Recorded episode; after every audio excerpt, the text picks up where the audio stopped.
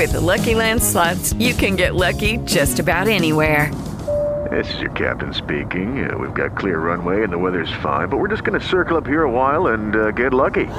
No, no, nothing like that. It's just these cash prizes add up quick. So I suggest you sit back, keep your tray table upright, and start getting lucky. Play for free at LuckyLandSlots.com. Are you feeling lucky? No purchase necessary. Void where prohibited by law. 18 plus terms and conditions apply. See website for details.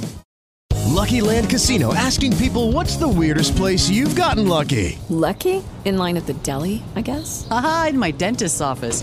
More than once, actually. Do I have to say? Yes, you do. In the car before my kids' PTA meeting. Really? Yes. Excuse me, what's the weirdest place you've gotten lucky? I never win and tell. Well, there you have it. You can get lucky anywhere playing at LuckyLandSlots.com. Play for free right now. Are you feeling lucky? No purchase necessary. Void where prohibited by law. 18 plus. Terms and conditions apply. See website for details.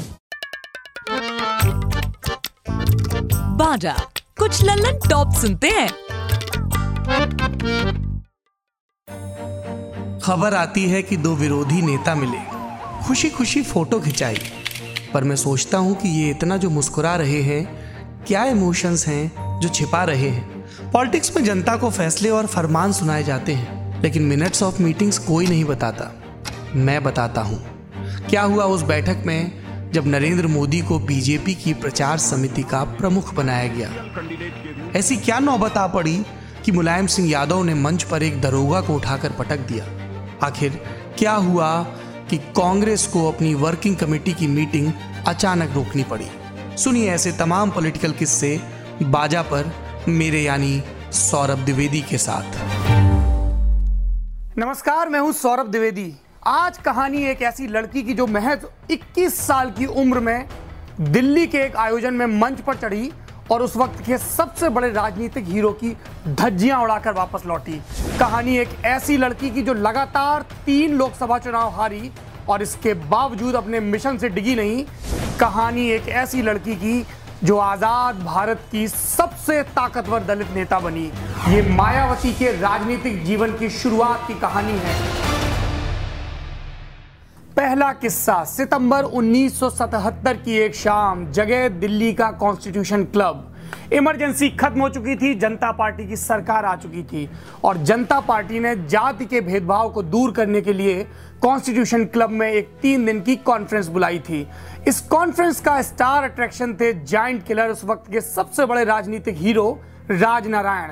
Rajnarayan जो 1971 में रायबरेली से इंदिरा गांधी के खिलाफ चुनाव लड़े थे और उन्हीं की रिट के चलते इलाहाबाद हाईकोर्ट ने इंदिरा गांधी का निर्वाचन रद्द कर दिया था। राजनारायण, जिन्होंने 1977 में इंदिरा गांधी को उसी रायबरेली में पचपन हज़ार से भी ज़्यादा वोटों से चुनाव हराया था। राजनारायण मुरारजी देसाई सरकार में स्वास्थ्य मंत्री थे। वो मंच पर आए और दलितों के हितों के बारे में तमाम बातें कहने लगे। लेकिन राजनारायण ने एक बहुत बड़ी गलती कर दी। वो बार बार दलितों के लिए हरजन शब्द का इस्तेमाल कर रहे थे।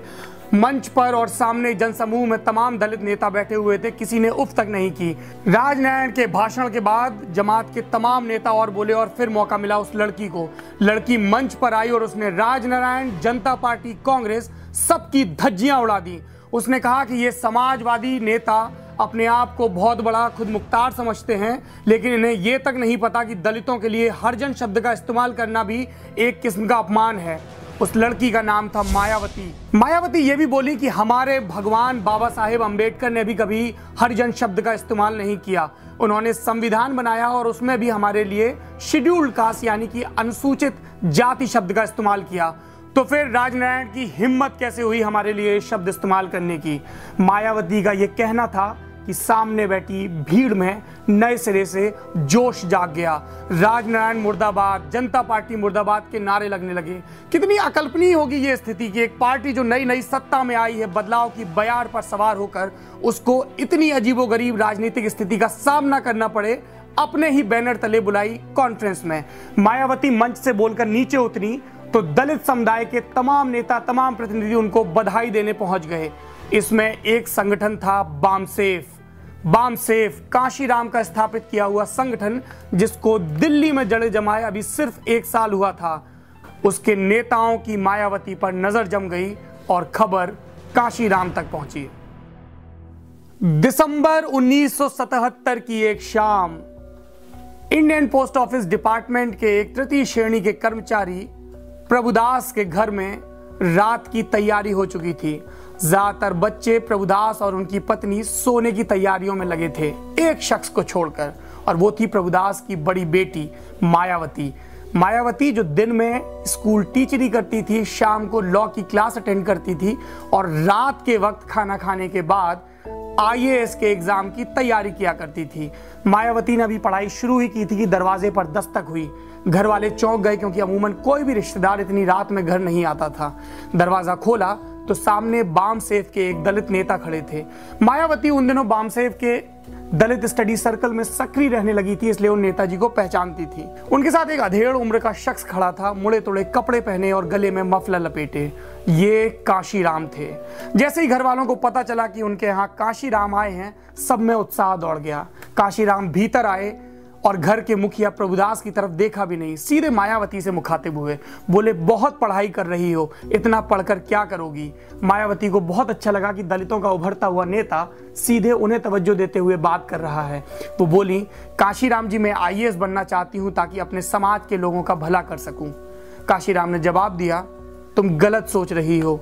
समाज के कितने अधिकारी बने, मगर क्या भला हुआ? क्योंकि उन अधिकारियों को भी नेताओं की हाँ में हाँ मिलानी पड़ती है, उनके हुक्म की तामील करनी पड़ती है। तुम मेरे साथ चलो, इस मिशन का हिस्सा बनो। मैं तुम्हें उस जगह पहुँचा दूँगा कि दर्जनों कलेक्टर अपनी फाइलों पर दस्तखत करवाने के लिए तुम्हारे सामने हाथ बांधे खड़े होंगे। मायावती को यह बात चुप गई, लग गई। मायावती देर तक सोचती रही, कई दिनों तक सोचती रही और उन्हें समझ में आ गया कि उनका रास्ता सिविल सर्विसेज़ की तैयारी नहीं, बल्कि मिशन के लिए काम करना है, दलित समाज के लिए अपनी ज़िंदगी को समर्पित कर देना है। मगर मायावती की सोच से उनके पिता प्रभुदास इत्तेफाक नहीं रखते थे। इसके चलते उनके और प्रभुदास के बीच लगातार झगड़े बढ़ते गए और एक दिन उन्होंने अपनी बेटी को अल्टीमेटम दे दिया कि या तो तुम काशी राम का और मिशन का साथ छोड़ो, आईएएस के एग्ज़ाम की तैयारी करो, वरना मेरा घर छोड़ दो। मायावती को इस दिन का अंदेशा था। इसलिए वो अपनी टीचरी की नौकरी से कुछ कुछ पैसे बचा कर रखती थी। वो तैश में खड़ी हुई, बोली तो फिर मैं घर छोड़ती हूँ। उन्होंने अपनी जमा पूंजी रखी, कुछ कपड़े रखे और पहुँच गई करोल बाग के बाम सेफ़ दफ्तर। उस दिन के बाद से मायावती ने पलट कर पीछे नहीं देखा। काशी राम पंजाब के एक दलित परिवार में पैदा हुआ व्यक्ति जो सेंट्रल गवर्नमेंट की नौकरी करते करते महाराष्ट्र पहुँच गया और वहाँ पर वो अंबेडकरवादी दलित चेतना से लैस हुआ। लेकिन उसको अपनी राजनीति की जड़ें जमाने के लिए वापस दिल्ली लौटना पड़ा। क्यों? क्योंकि दिल्ली के पास में पंजाब था जो उसकी ज़मीन थी, जहाँ पर उसकी बिरादरी के लोग थे और दिल्ली से सटा हुआ उत्तर प्रदेश था, जहाँ पर दलित समुदाय सबसे ज़्यादा था। इसके बावजूद काशीराम की राजनीति में एक बड़ी अड़चन थी। वो ये कि जिस यूपी में वो अपने मिशन का विस्तार चाहते थे, वहाँ पर कोई भी उनको ये कहकर खारिज कर सकता था कि ये तो पंजाबी है, हमारी तकलीफें कितना समझेंगे। और इसलिए काशीराम को एक ऐसे शख्स की, एक ऐसे युवा आइकन की ज़रूरत थी, जिसको आगे करके वो दलितों में चेतना पैदा कर सके। और इस काम के लिए सबसे ज़्यादा संभावनाएँ उन्हें नज़र आई, तीखा बोलने वाली, अंबेडकरवादी चेतना से लैस और तमाम सवर्णों को ठेंगा दिखाने वाली मायावती में। मायावती काशीराम के साथ जुड़ी उन्नीस सौ चौरासी में बहुजन समाज पार्टी बनी तो मायावती चुनाव लड़ी यूपी के कैराना से। तीसरे नंबर पर रही, चवालीस हज़ार वोट मिले।